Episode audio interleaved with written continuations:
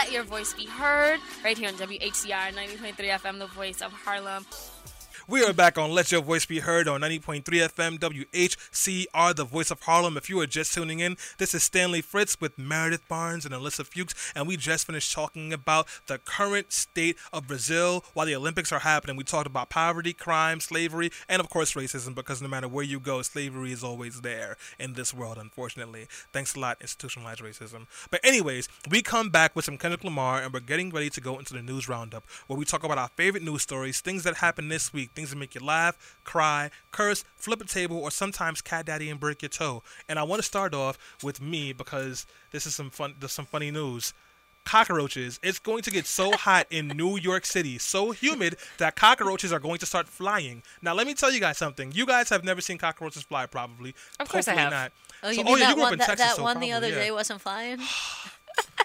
Uh, I sprayed so. I'm, I'm probably gonna die of poison. I sprayed so much roach spray behind my ma- my bed after Yeah, that. Yeah, you're gonna die of poisoning. Yeah. It's all right. It took two. Me and Stanley were on a roach killing mission the other day. Yeah. He's was a- like, he's like, hit it, and I hit it again, and then he's like, it, and then I was like, oh shoot, it's not dead. It was- he's like, Oh hit my it gosh, again. zombie Yeah. co- zombie cockroach. So in my defense, guys, I got into a bike accident this week and I broke my big toe and I really sprained my shoulder.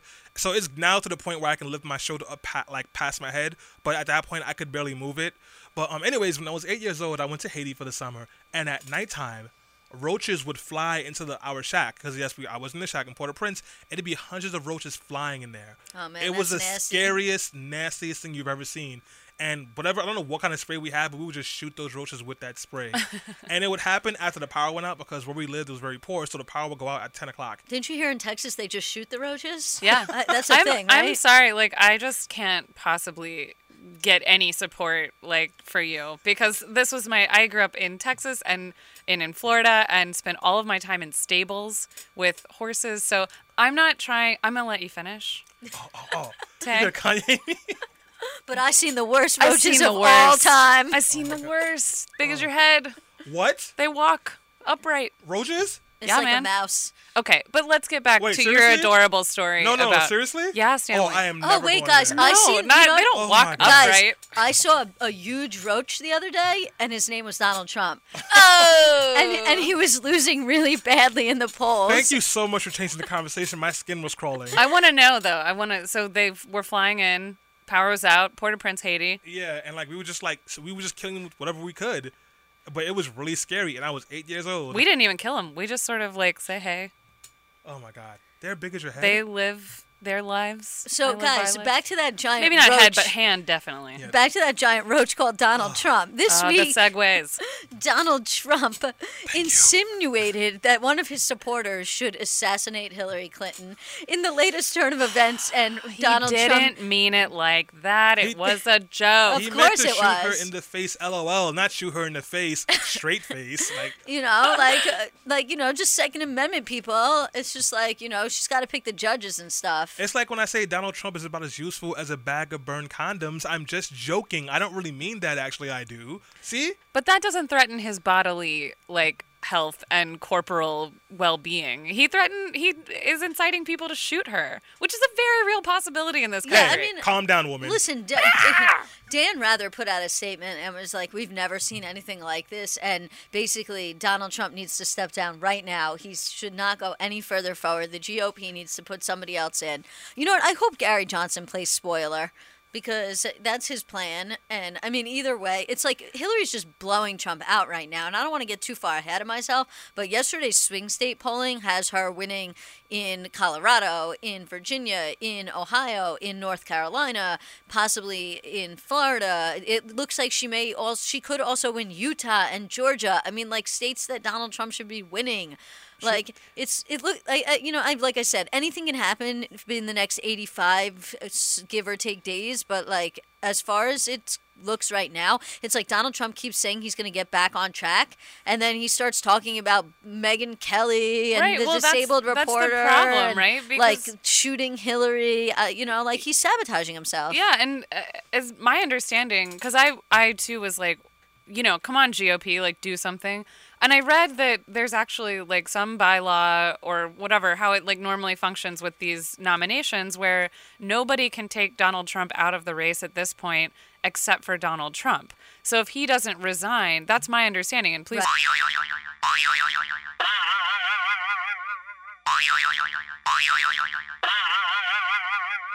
but uh, unless something happens and and he were to pass away or to resign himself, which I absolutely cannot see happening with his ego, we're stuck with him. Well- the GOP can't remove him from candidacy, right?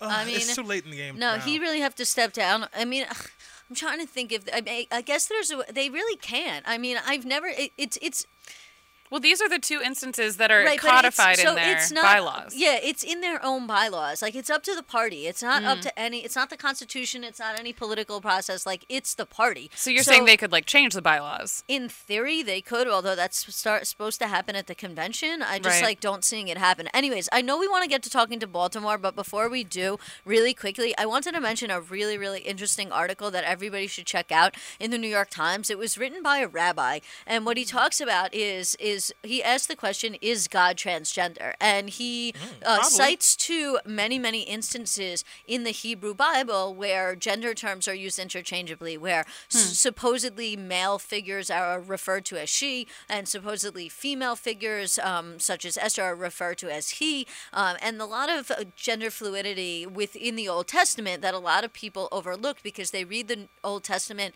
in English instead of reading it sure. in in Hebrew or in um, you know one of the languages that the Bible was originally written in. I know there's another one, uh, Aramaic and Aramaic, Greek thank you, as and Greek. well. Right. So what he essentially says is that if you read the Bible in the correct language, you find that there's a lot of intermixing, and that Jews didn't necessarily believe that God was male or female, but they believed that God, uh, or at least ancient in ancient times, Jews believed that God was essentially transgender and was gender fluid and occupied both genders. And I just thought it was really interesting. Mm. I I think everybody should check it out, and I'm sure it will cause an uproar within at least part of the religious community. I think that makes a lot of sense. In the Bible, it says that God created us in His image. Well, men and women are His image, so why wouldn't it would theoretically That's that makes Really sense. interesting, yeah. Yeah. Um, but wow, yeah, it's we're gonna piss off a lot of people listening to the show right now. Miss Deborah, you know I love you, but you know how I feel about this stuff. Okay, B- take it easy on me. I can barely walk. So, um, guys, I, we do have to switch gears. And I want I want to make sure we have some time to talk about this. The Department of Can I plug one thing? I won't do Go, any go, go, commentary. go. Time magazine yesterday published an incredible and heartbreaking article accompanied with some of the most stunning photographs that I've seen in journalism uh, this year. Uh, it's called Venezuela on the Brink. Um, Venezuela is dying is another way that you could find it. Time magazine. Check it out. It's crazy down there. Thank you very much. So, guys, as you guys know, the Department of Justice did an investigation to the Baltimore Police Department. And as you, what usually happens when the Department of Justice does an investigation on a police department for a big city, we hear some pretty damaging, upsetting, frustrating things. So, here are a couple things that we found out. Baltimore police target black Americans even when they're totally innocent of any crime. The Justice Department Shocker. was unequivocal that Baltimore police, referred to as BPD in a report, disproportionately targeted black residents even when they were totally innocent. Shocking. Baltimore officers escalated typical policing situations so into unique. violence for no good reasons. I'm so surprised. The problem ran all the way up to the use of force, which the Justice Department found was regularly deployed by Baltimore police despite absolutely no need to. Reminds me of a time in New York when my dad called the cops on the neighbor and the cop tried to arrest me and they asked me what I was doing there and I said I lived there and the cop said, Who the F you think you're talking to? and then tried to get aggressive, but that's another story for another day. Another thing, before Freddie Gray, the police were warned about the dangerous transportation practices that killed him. In 2011, there was a lawsuit filed by a woman and her boyfriend who were in the back of those paddy wagons and talked about the danger risk, and the police did not do anything at all. What what makes this investigation interesting is that the mayor actually invited the Department of Justice to do this investigation, which I think is a quote unquote sign of goodwill. And along with the police being horrible, they're not properly funded, and also when cops try to incorporate community policing, they were penalized for it. There was Oh. one officer who reported another officer for for doing something racist or or bad, and they started putting signs on his desk: "Stay in your place, mind your business, know your role." There was another officer who would go into the communities and try to talk to the residents and build relationships, and he was put on desk work. That is how deep the problems were running in Baltimore police. They have a new chief, as you know, they fired their previous chief after Freddie Gray was killed, and so far they have fired six police officers. But on top of the egregious things that was happening, the police officers in Baltimore were also forcing sex workers to perform oral sex on them to avoid arrest. See, that's actually shocking. I mean, because that's something you don't hear a lot about here in New York City. So all the other things that you mentioned are things that it's like, you know, sounds like the NYPD.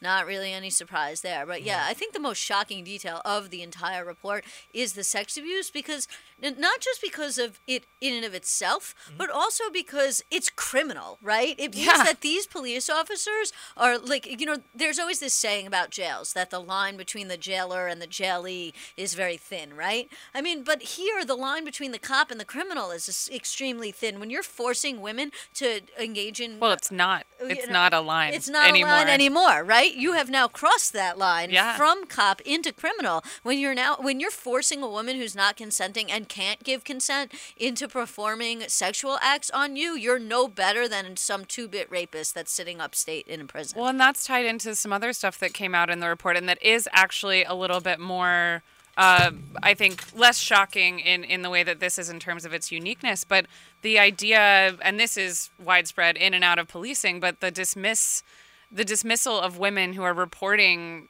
rape and and sexual abuse or sexual assault if you already which was which also came out in the report that there's a pattern of this dismissal of of women reporting assaults um, of a sexual nature and not of a sexual nature They um, asked them, what, why did you do this? Why are you trying to destroy some this guy's life? one of the articles that I read uh, quoted somebody as asking the woman, "Did you have an orgasm?" As if that is in any way. So there's this pervasive culture where that's not a valid uh, crime. Essentially, they don't think it's investigative. You know, rises to the level of needing their attention. Well, then, yeah, I think it's very obvious that you these same people would be people who don't see these women whether they're sex workers or whether they're just uh, you know in another situation where they've run into the police as people or human enough to be able to be violated. They just are who knows? Who knows how they're viewing them? Subhuman certainly. Yeah. um, and so they pr- there's probably some you know to sit down with one of these men or women officers who who've engaged in this and say like what were you thinking? I think you'd have a lot of well you know she was in this dress and Yeah. what she's come on she's a prostitute. Like Yeah. that's what would come out if you really got them to sit down and talk you through why they committed this crime. I don't think they would agree it was a crime So now we have the Ferguson um, DOJ report, we have the Baltimore DOJ report, we have the Cleveland DOJ report, and we've seen much of the same things in all these reports. Have you gotten to, to racist report fatigue yet? I that's not a luxury I'm willing to afford myself. Yeah. Uh, I I know what you mean, and I it's definitely particularly when you it is so similar every time these reports come out, um, and then you have these like shocking outliers. For instance, in Chicago, this video that video release where it would, had like 45 minutes excised and they wouldn't release it. I think there are certain moments where there are these spikes of like, are you kidding me? Like when the cops high fived after they killed the guy? But it, but that's in and of itself something that I I'm not quite sure how to get around, but I I feel remorseful about. I feel remorseful that we're at this overload point where it's only these incredibly egregious things that really get us like, oh gosh, that is shocking about these um, you know, sex workers or, or being forced to perform sexual acts with police officers, or this blatant, you know, suppression of and then editing of of the videos in Chicago. I mean, that's sad that it takes that. No, you're absolutely right. So, Alyssa, I want to kind of bring you back into this conversation. As a civil rights lawyer, obviously, I think you'd be having a field day if you were in Baltimore. I have a And I field day mean- here. Yeah, but as a civil rights lawyer, um, well, and maybe maybe this is not in like in like in relation to your position as, as a civil rights lawyer, but I guess as a concerned citizen and like a as an ally in, a, in the fight for racial justice, how do we like how do we address these things legally in places like Baltimore and New York City and Ferguson and Chicago? Class action lawsuits is one way. The other way is the Department of Justice. I mean, those are really the two ways that you're really going to seek change within the system. I mean, obviously, there are many things that we can do to seek change outside of the system to get involved um, in our own communities. I mean, I'll give you an example. We've been able to reduce the number of fare beating arrests in certain places by doing our swipe it forward action that we've done many times. I'll give a shout out to the groups in the coalition to end broken windows that I've been doing it with. The idea is if we're spending $1,750 per arrest for somebody jumping a turnstile, which is a 275 fare jump, um, then it would make more sense to just provide the fare and reduce the number of arrests. And that's what we've been doing. We've been going into the communities and giving away free swipes. Then the police can't arrest people, and that lowers the number of people having punitive interactions. But from working within the system, there's two main ways that things get done. Uh, is one, the Department of Justice brings a civil rights investigation. Um, That's de- what happened here, right? That's where we got the report. that's where we got the report. The Department of Justice did this in Baltimore. They also have done it in Ferguson. Um, they have not done it, so to speak, in in New York, and that is due to the Floyd lawsuit and other lawsuits regarding policing that are being brought by private civil rights attorneys, but um, that the Department of Justice has sort of weighed into or weighed in on, but.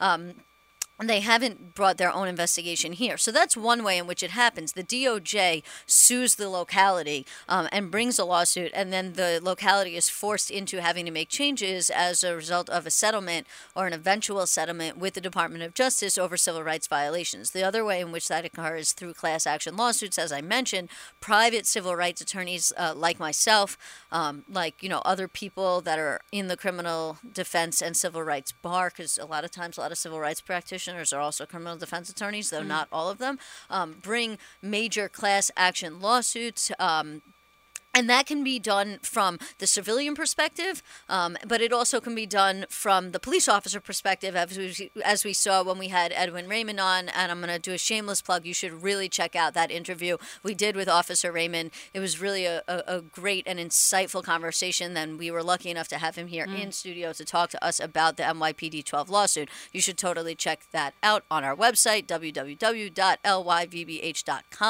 It is in our archive shows, um, but that's another way. So you can have the the officers sue the department over policing. Um, you can have civilians do it. You can have the Department of Justice do it. At the end of the day, though, it's going to come down to a settlement, and it's going to come down to what uh, oversights are enforced and, and how they are monitored. And what we've seen following Floyd is that we have, in fact, seen the number of stops and frisks without suspicion drop since the uh, you know the settling of that lawsuit back in I think it's 2013, if I'm not mistaken. Um, but at the same time, we still have numerous issues with respect to that haven't been dealt with, um, or that were not subject to that settlement, or were not part of what was sued there. So it's an incremental process. Um, a lot of times with the DOJ, they because they have broader authority, they can have things happen quicker than a civilian lawsuit can. But at the end of the day, it's it's just a long process. Police And- reform takes work and time. What you're saying about how long it takes, I mean, that's this is a question I have. Why don't we see more class action lawsuits brought by people who are organizing in protests? Why are they not being?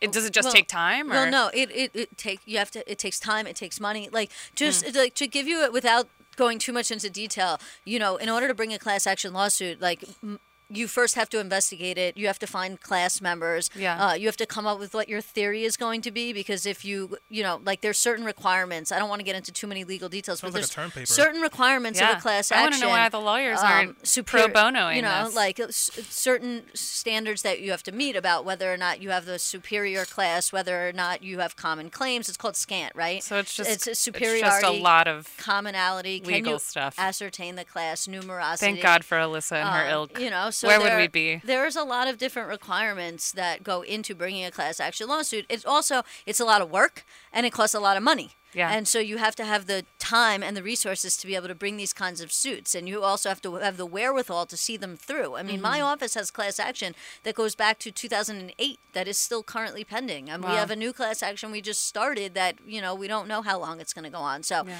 you know, it's it's not it's easier said than done is what it comes Sure. down to and a lot of times attorneys don't want to take on a lot of this work and a lot of this risk and money if they don't think they're going to be able to recoup it down the line Thank you so much for that, Alyssa. So, guys, we do have to go on a break. When we come back, we'll be going back to the Olympics, but talking about some of the stories you're not hearing around the athletes and some of the jerk reporters who are covering the Olympics. But hey, I'm just being objective. We'll be right back after this quick break. This is Hamilton. How does a bastard, orphan, son of a whore and a Scotsman, Dropped in the middle of a forgotten spot in the Caribbean by providence impoverished and squalor. Grow up to be a hero and a scholar. The ten dollar founding father without a father got a lot farther by working a lot harder by WHCR being a lot 90.3 FM, New York. self-starter by 14. They placed him in charge of a trading charter. And every day while slaves were